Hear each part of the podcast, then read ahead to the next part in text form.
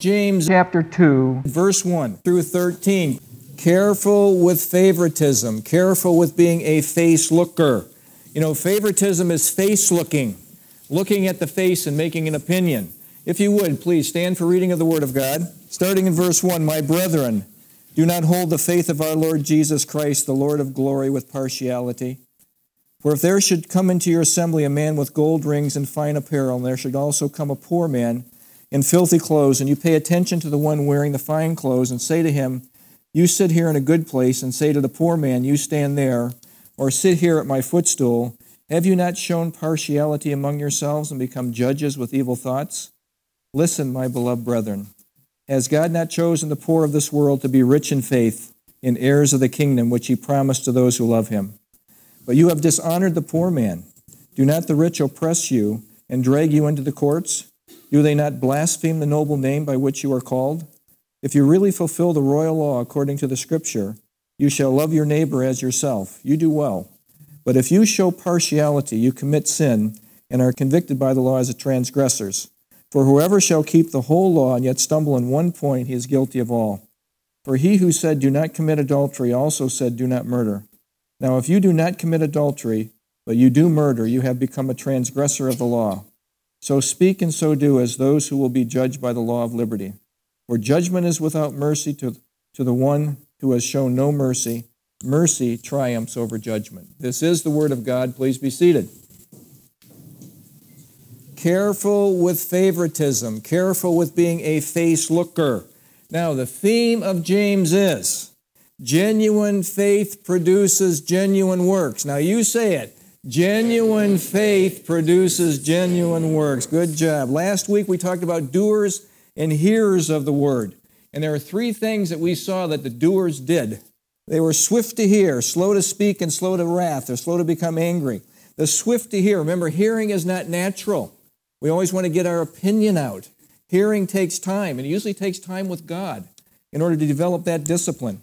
We, we read a proverb, it was 18.2. It says this, A fool has no delight in understanding. That understanding means insight or wisdom, has no, de- no desire to hear, to have, hear God, to have insight or wisdom into God. A fool has no delight in understanding, but in expressing his own heart. Expressing his own heart.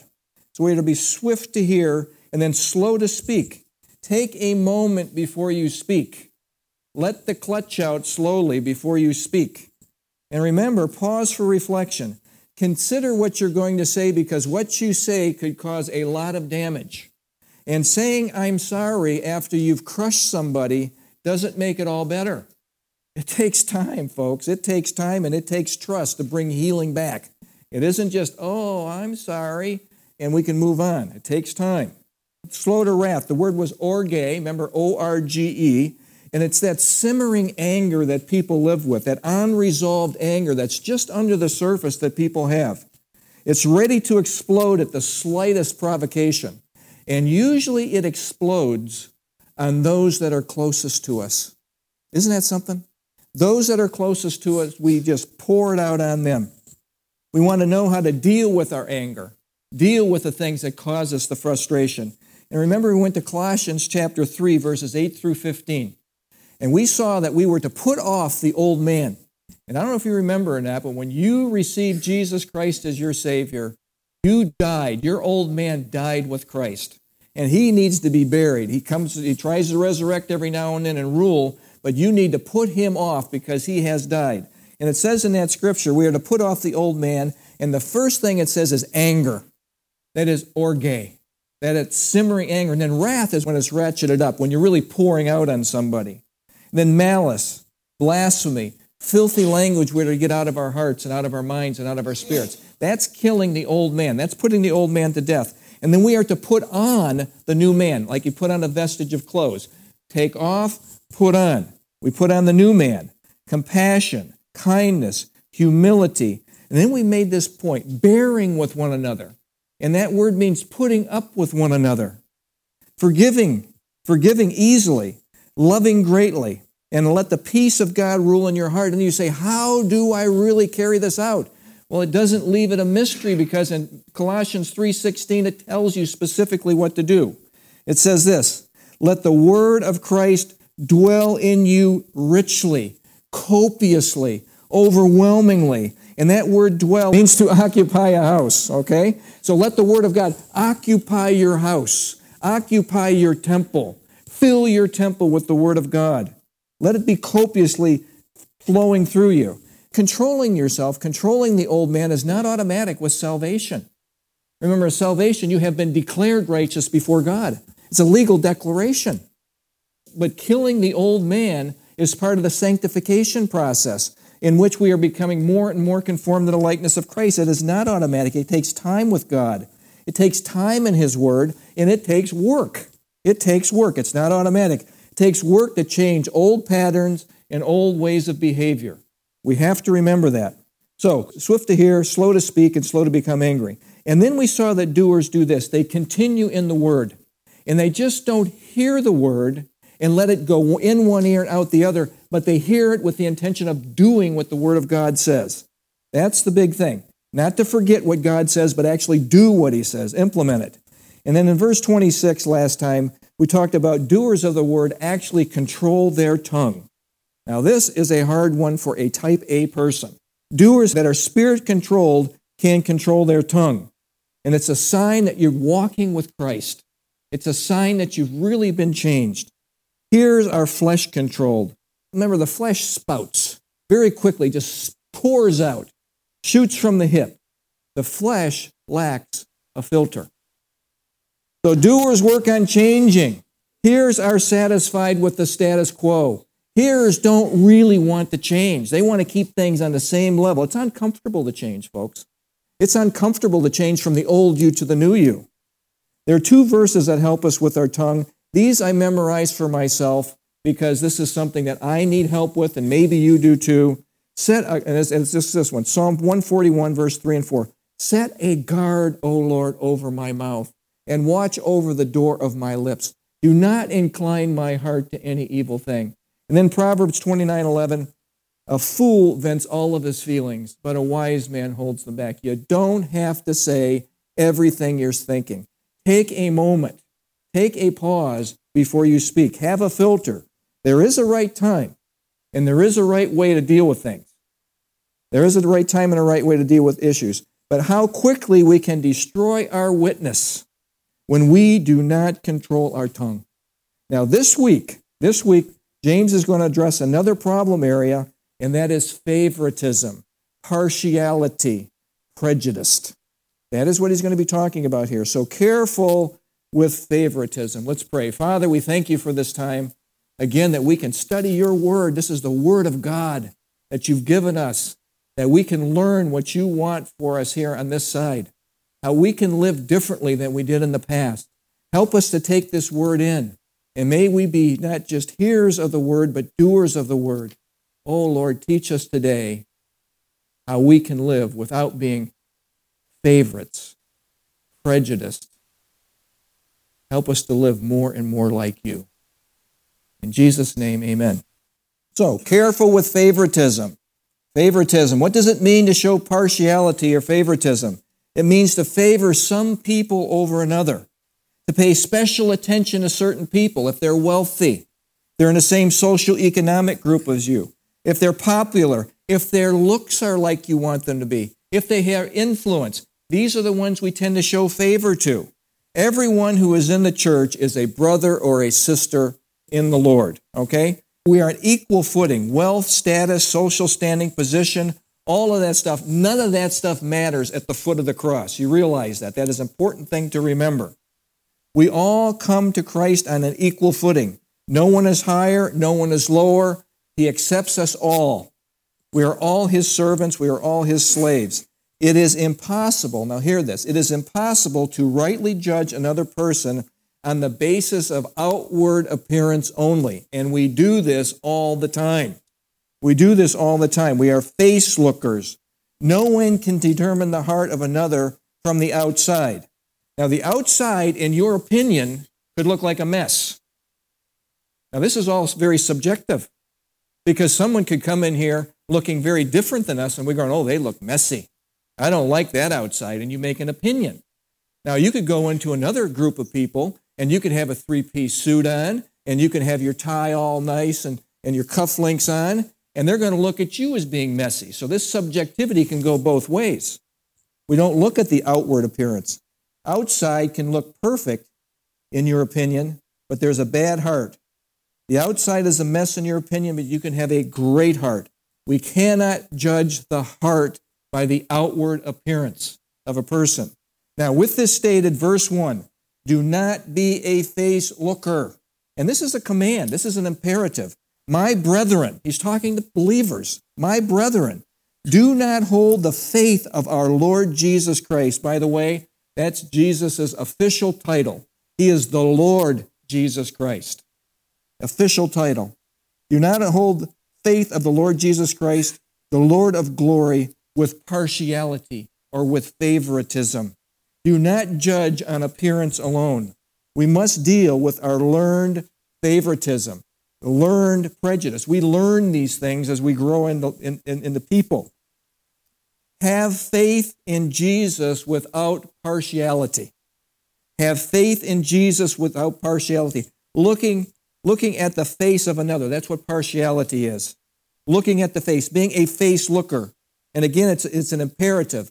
There's, there's some supporting scripture to this. In Romans chapter 2, verse 9, we read this Tribulation and anguish on every soul of man who does evil, on the Jew first and also the Greek. So they're comparing the Jew, who is, who is the epitome in that culture, and the Greek, who would be the less looked at, okay? So tribulation and anguish on every soul of the man who does evil, of the Jew first and also the Greek, but glory and honor, peace to everyone who works what is good, to the Jew first and also the Greek. So we're on equal footing in the, in the body of Christ. For there is no partiality with God. Now, what did I just say? There is no partiality with God.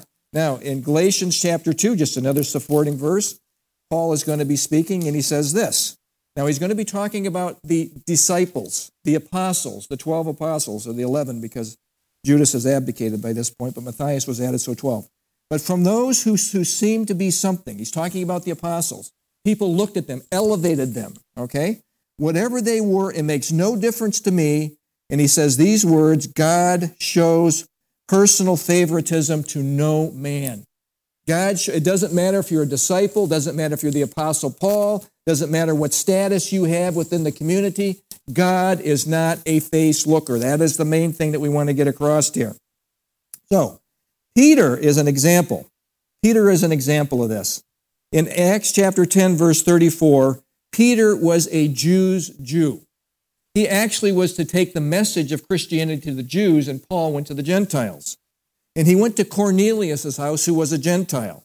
And in Cornelius' house, you have to remember that Peter viewed the Gentiles with disdain. And actually, the Jews look at Gentiles as dogs.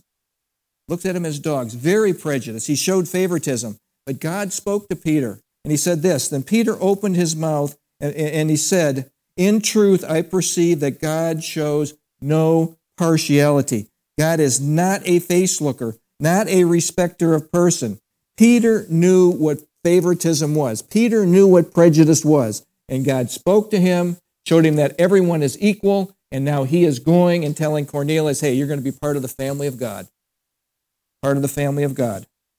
Now, you have to remember that it's easy to relapse into prejudice. It's easy to do that. How do I know? Because Peter did it. Peter did it. In Galatians chapter 2, verses 11 through 13, we see these words. Now, when Peter had come to Antioch, Paul says, I withstood him to his face because he was to be blamed. He's going to be blamed for something. Watch this. For before certain men came from James, oh, the brother James, the brother of Jesus. Now, he's, the, he's, the, he's a Jewish guy in charge of the tr- church in Jerusalem. A lot of authority and a lot of power. So Jewish guys are coming to Peter. He would eat, before that, he would eat with the Gentiles. He was on equal footing with the Gentiles. But when they came, he withdrew himself and separated himself from the Gentiles, fearing those who were of the circumcision, fearing those of the Jews, fearing that they were going to be ridiculing him for associating with the Gentiles. And the rest of the Jews also played the hypocrite with him, even Barnabas was carried away with their hypocrisy. I will tell you, prejudice spreads, and it must be confronted. And Paul confronts Peter, the great apostle, right to his face and says, This is wrong. Prejudice must be addressed. Now, let's be clear here. James is not condemning the kind of discernment that comes through understanding someone's character. He's not saying that. James is, is dealing here with our tendency to be prejudiced because of preconditioning based on outward appearance. Based on outward appearance. We are not to make judgments because of the way someone looks on the outside. In the next verse, he's going to be talking about the rich and the poor. But in our culture, we deal with race issues all the time. And I want to tell you something there is one race, it is the human race. We all come from one blood in Acts chapter 17, from one blood, from one nation. We all come from one source. One source.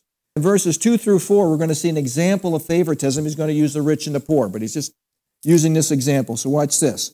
For if there should come into your assembly a man with gold rings, in fine apparel, and there should also come a poor man in filthy clothes, and you pay attention to the one wearing the fine clothes, and say to him, You sit here in this good place and say to the poor man, You stand over there or sit here at my footstool, have you not shown partiality among yourselves and become judges with evil thoughts?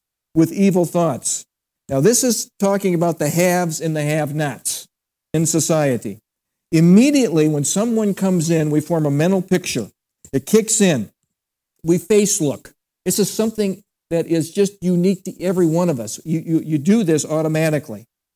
The example here is pandering to the rich guy. They look good, they look stable. Someone comes into your church, there's the looking good people, the looking good family, and immediately you form an opinion and say, Oh, good, here comes a tither. I can't believe there's one coming into the church. Yay! Or somebody that's going to work in kids' ministry, or maybe this will be a youth worker. Oh, thank you, Lord. And then the poor guy comes in no apparent resources, and our face looking kicks in, and immediately we're thinking, oh goodness, what does this person want? And that is wrong, and that is sin. That is what James is talking about here. That is what we are not to do. Remember, you are fighting your pre programming prejudice. You didn't come into the world this way. This is learned behavior from parents, social groups, media, our flesh preferences start to kick in. Catering to anyone, catering to anyone, whether they're rich or poor, there's a different, different aspects of beauty in the culture, uh, color in the culture. Anytime we cater or pander to somebody, we are, we are showing prejudice to someone else. To maintain class distinctions simply out of pride and contempt is wrong and it is sin, and that is exactly what James is calling this. He's not holding it back. Martin Luther King had a great quote, very, very familiar to you, I think. He says this I look to the day when people will one day not be judged by color of their skin, but by the content of their character. What a great statement. Not the face looking, but looking at the heart of the person. Looking at the heart of the person. William Barclay says this The church must be one place where all distinctions are wiped out. In the presence of God, all men are one. We are equal at the foot of the cross. In verse 5, we're going to see that the poor man is going to become rich. When the poor become rich, and I would suggest to you that every one of us, regardless of our economic status or our social status, before we come to Christ, we are poor. We are poor in spirit. And we can become rich. Watch what happens here in verse 5. Listen, my beloved brethren. Has God not chosen the poor of this world to be rich in faith and heirs of the kingdom which he promised to those who loved him? Let that resonate. Heirs of the kingdom. Heirs of the kingdom. Why single out the poor person here? Because the poor have to trust God moment by moment for survival. And I would tell you, and I would suggest to you, that is all of us in the body of Christ. We are trusting God moment to moment to moment for survival. Because guess what? Your money is not going to buy you health. Your money is not going to buy you joy in this world. It is going to be our relationship with our Savior that is going to accomplish that. Just a side note God is not being partial here to the poor to the exclusion of the rich financially or socially. The great characteristic of God is that He is impartial, He sees the heart. He sees the heart, and that's what we want to be more like seeing the heart, not the outside. The poor are rich because they are heirs of a king. Poor are rich because we are all heirs of a king. Romans 8:17. And if children, then heirs, heirs of God, joint heirs with Christ. Now, I don't know what all that means, but that sounds like something pretty good. Colossians 1:12, giving thanks to the Father who has qualified us to be partakers of the inheritance of the saints that are in the light. Partakers of the inheritance. We are heirs of Christ. We have an inheritance. Now, John MacArthur says this when you look at what does being an heir mean to me? What does it mean to me? Well, John MacArthur says these words Every believer will receive by grace, by divine grace, the full inheritance Christ received by divine right. Isn't that something? That is something we have to look forward to. And again, I don't fully understand what all this means, but it says here that what Jesus has, he gives to us. That is something to look forward to. Anybody clinging on to here with tentacles compared to what is waiting us, they are missing the picture of what Christianity is we have an inheritance that is phenomenal that is awaiting us. Now, verse 6 and 7, it's going to talk about the rich man, poor man struggle. So, verse 6 and 7. But you have dishonored the poor man. Do not the rich oppress you and drag you into courts? Do they not blaspheme that noble name by which you are called? Now, William Barclay gives us a little background on what's going on here when he talks about dragging people into courts. Watch what he says. In the society which James inhabited, the rich oppressed the poor. They dragged them into the courts, no doubt because of some sort of debt. The, the, the poor were at the bottom of the social scale. They were subject to money lenders and extortioners who would get them in debt. The ancient world, there was a custom called summary arrest. Summary arrest. A creditor, if he saw the debtor on the street, could grab him by the neck grab him by his robe, and literally drag him into the courts. That's what James is talking about here. Throttling him, dragging him into the courts. That's what the rich did to the poor in James's time. That's what he's talking about. No sympathy. That the rich guy wanted the last dime that this person had. Now, it is not riches that James is condemning. It's the conduct, the attitude of riches without sympathy, is what he is addressing. Now, think about this the rich and the poor in our culture. What makes a person poor? I'm talking about not in a spiritual sense, but in a physical sense. And I will suggest to you it is one big thing, and that is debt. That is debt. What is happening in our culture is easy credit. Debt is the norm, bondage to the debtor is the rule, and not the exception, resulting in the prison of debt that people get into. Now, what promotes this? What promotes this? Well, you have the external pressure of got to have it marketing. I got to have it marketing, followed by the internal pressures I got to have it now. Not proper English, but that's how we're feeling. I want it now. And the marketing is telling you, you need it now. Your car is two years old. How can you stand it? I can't, how do you stand that two year old car? Your tie is, it, it, it's the same ties. I got a closet full of ties. When I used to go to a church where you wore suits all the time, I have suits and I have ties, like a billion of them. And you know what? They're all the same. I mean, they're, the, they're, they're all the same ties. I could have two ties for different color suits, and that would be perfect. But I got all kinds of them because they come in different styles, different widths. You got your wide width, you got your skinny widths. Depends on the era. Depends on the era. Marketing. Instant gratification rules. There's a warning to all of us in Proverbs 22 7. It says this The rich rule over the poor, and the borrower is servant to the lender. Be very careful with falling into marketing schemes or your desire to have things just to have them. Be very careful with this. Do not become a slave. Do not become indebted. A warning to the rich. Proverbs 22, verse 22 and 23. And this is, this is really significant. Do not rob the poor man because he's poor. Do not exploit the poor man. Now, you know what I think? This has nothing to, this is just a side note. You know what I think exploiting the poor man is? Giving that poor guy a credit card or gal a credit card and saying, run it up.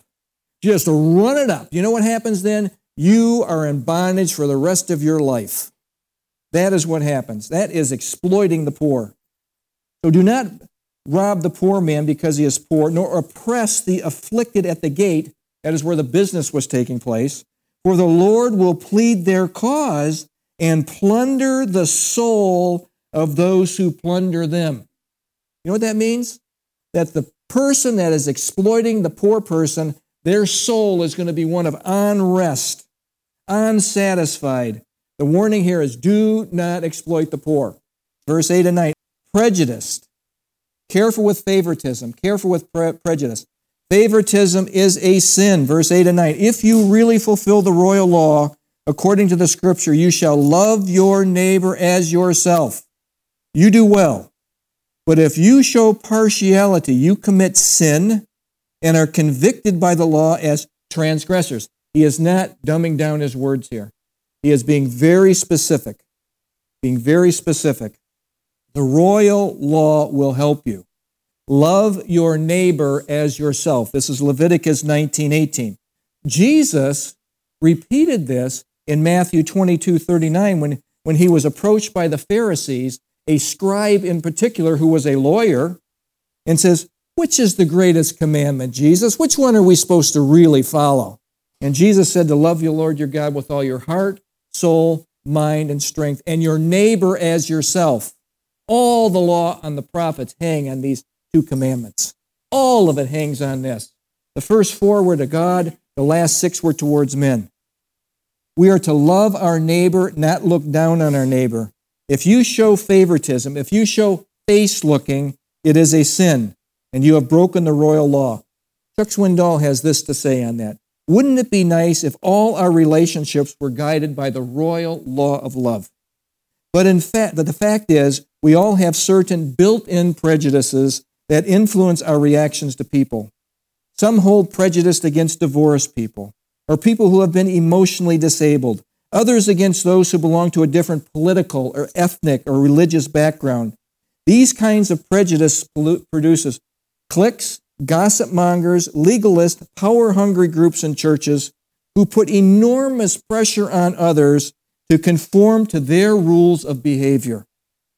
Each group has its own unwritten royal law that states, We'll love you if you don't speak with an accent, if you dress in a certain way, if you're educated, if, if, if, if you fill in the blanks. Showing favoritism is a sin. All are equal at the foot of the cross. Now, we went to a church when we were first married. And we loved the people, but then the, then the leadership decided that, you, that we want you to sign this pledge that you won't play cards, that the women will not wear pants, that you won't do this and you won't do that and you won't do this. And immediately, we just had this rebellious spirit and go, our little Doberman thing went up and goes, I don't see this here. And I'm, I'm just a baby Christian. I mean, I know uh, uh, virtually nothing about this. But I know what they're telling me didn't sound right. So be very careful to fit into that group. You had to be just like them. Hey, we want to follow God's word. That's what we want to follow. Be careful. Verse 10 through 11 selective obedience is sin. Now, this is kind of interesting because it's really speaking to the person that thinks they're really a good person. And I do most of these things better than everybody else. Watch this. Verse 10 and 11. For whoever shall keep the whole law and yet stumble in one point, he is guilty of all. For he who said, Do not commit adultery, also said, Do not murder. Now, if you do not commit adultery, but you do murder, you have become a transgressor of the law.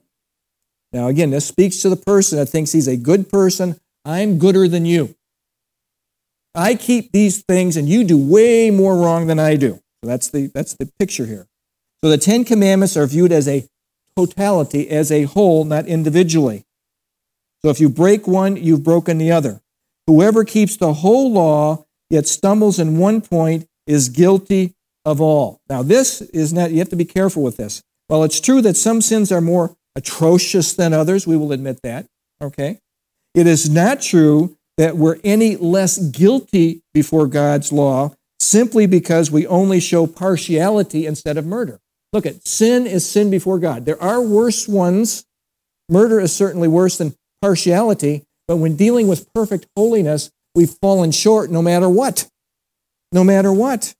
If you treat people with favoritism, you have acted against the will of God and you are transgressing the law. You are sinning. You have deviated from, from what God wants, and that sin is being credited to you. And I can tell you one thing thank God, thank God that though sin has been credited to me, Jesus' righteousness has been credited to me. That's what we can thank God for.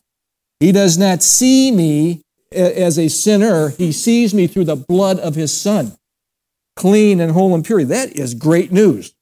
That is great news.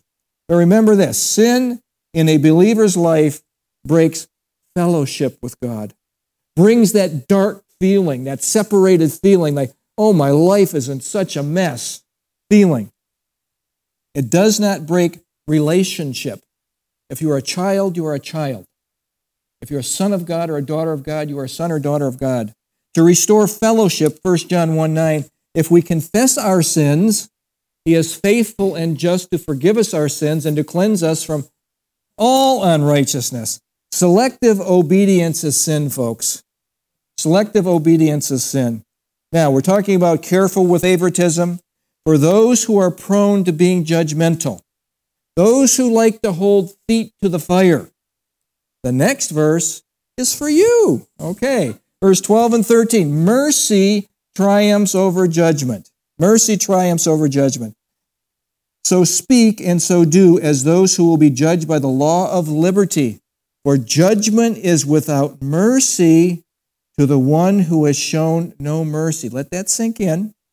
And mercy triumphs over judgment. Now, this is some strained words here. Strained words. Careful with favoritism, careful with being prone to be judgmental. Matthew 5 7. This is in the Beatitudes. Now, the Beatitudes speak about how God's kingdom should run. Okay? Matthew chapter 5 through Matthew chapter 7 are the Beatitudes. God's kingdom principles applied to our lives. And he says this in Matthew 5 7. Blessed are the merciful. Now, that should be a characteristic of every Christian merciful. Why? Because we have received a whole bunch of what? Mercy. He has mercied us, you bet. He's extended mercy for us. So blessed are the merciful, for they shall receive mercy. Not getting what I deserve. That's what I received on the vertical level. I don't receive what I deserve. And on the horizontal level, if I give mercy, chances are I will receive mercy. So it, it, it, there's two areas here. The entire context of this section is not showing partiality or favoritism, but showing mercy showing mercy. Judgment is sentencing and is without mercy to those who show no mercy. Judgment is without mercy to those who show no mercy. Now, that word show no mercy, no mercy is this word, anileo, A N I L E O. Now, I want to suggest something to you. This is talking about the Bema Seat judgment. The Bema Seat judgment is the judgment of the believer's works not our sins. Our sins have been judged at the cross. We will never be judged. There's no condemnation for those who are in Christ Jesus. But we will be judged for what we have done after salvation, what we have done for God. Some of it will come out as gold, silver, and precious stones, and we'll receive rewards. And some of it will be wood, hay, and stubble, and we will lose rewards. This is what this is referring to. Let me read this to you. James 2.13. This is from the Zodhiates Greek text. So it means that in the day of judgment of the believer's works, he will not be shown mercy if he did not perform works of mercifulness on earth. A leniency of the judge is expressed in proportion to one's mercifulness on earth. Now, that is a little strainy statement there, isn't it? Doesn't that make you feel a little, mm. but you know what? If you're not showing mercy, do you think that you're producing in your works gold, silver, precious stones, or wood, hay, and stubble? If you are not a mercy giver, chances are what you are doing is wood, hay, and stubble. Mercy. Mercy is greater than judgment. Those motivated by the law of love and the law of liberty will show mercy. Now, what is the law of love? Well, John 13, 34 and 35. Jesus is one day before the cross. John 12 is a week. John 13 is takes it down to one day.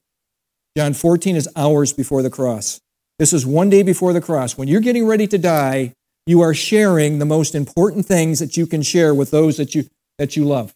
And that is what Jesus is doing here. He said, A new commandment I give to you. He gave this to his disciples and by extension to us believers. A new commandment I give to you, that you love one another. As I have loved you, you must love one another, as it says in the NIV. In this way, all men will know you are my disciples if you love one another. You know what that, that means? I am going to be merciful to my brethren.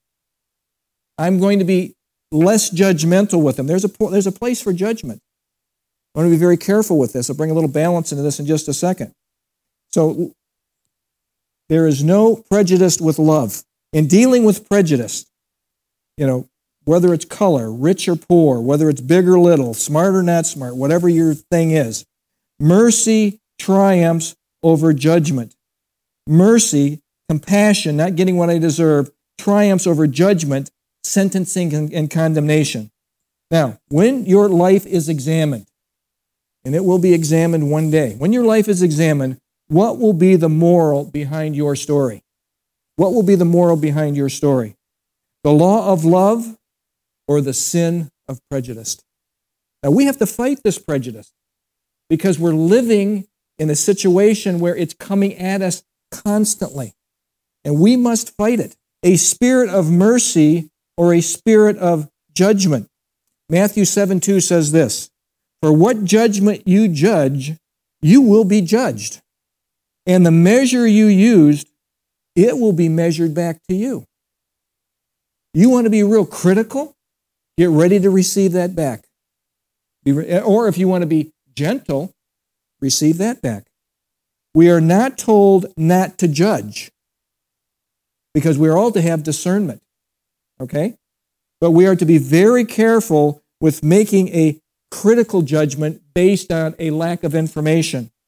Proverbs 31 9 says this Open your mouth and judge righteously. 1 Corinthians 2:15 The spiritual person judges all things. So we are to make judgments. We are not to just be passive and let life just go by but it's to have a spirit of mercy and not have a spirit of crushing judgment. Now, think about this. Who do you like to be around? A mercy giver or a judgment giver? And I'm telling you, I'll just bump up against mercy all day long. I might need to hear some judgment from time to time and be brought back into line.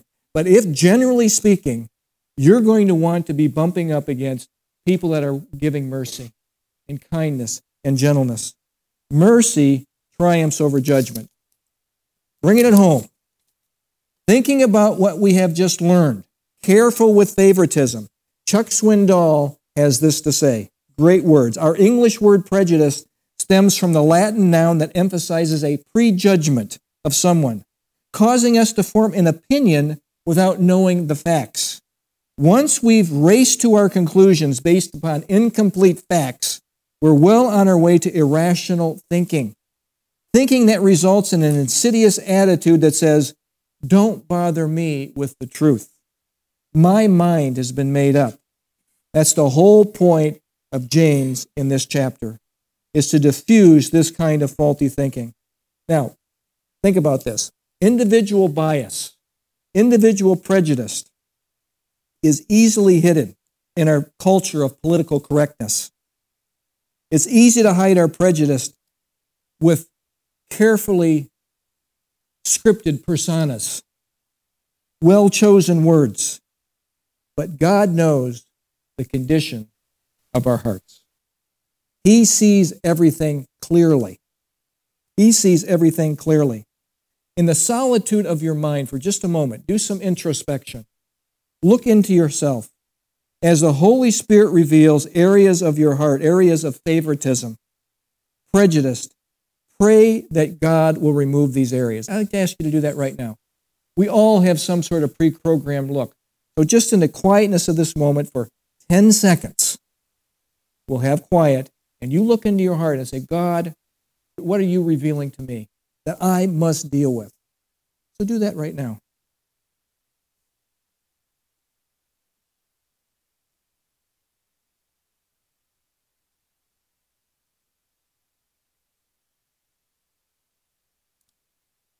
Remember this it is a sin to have favoritism, and God is bigger than your prejudice.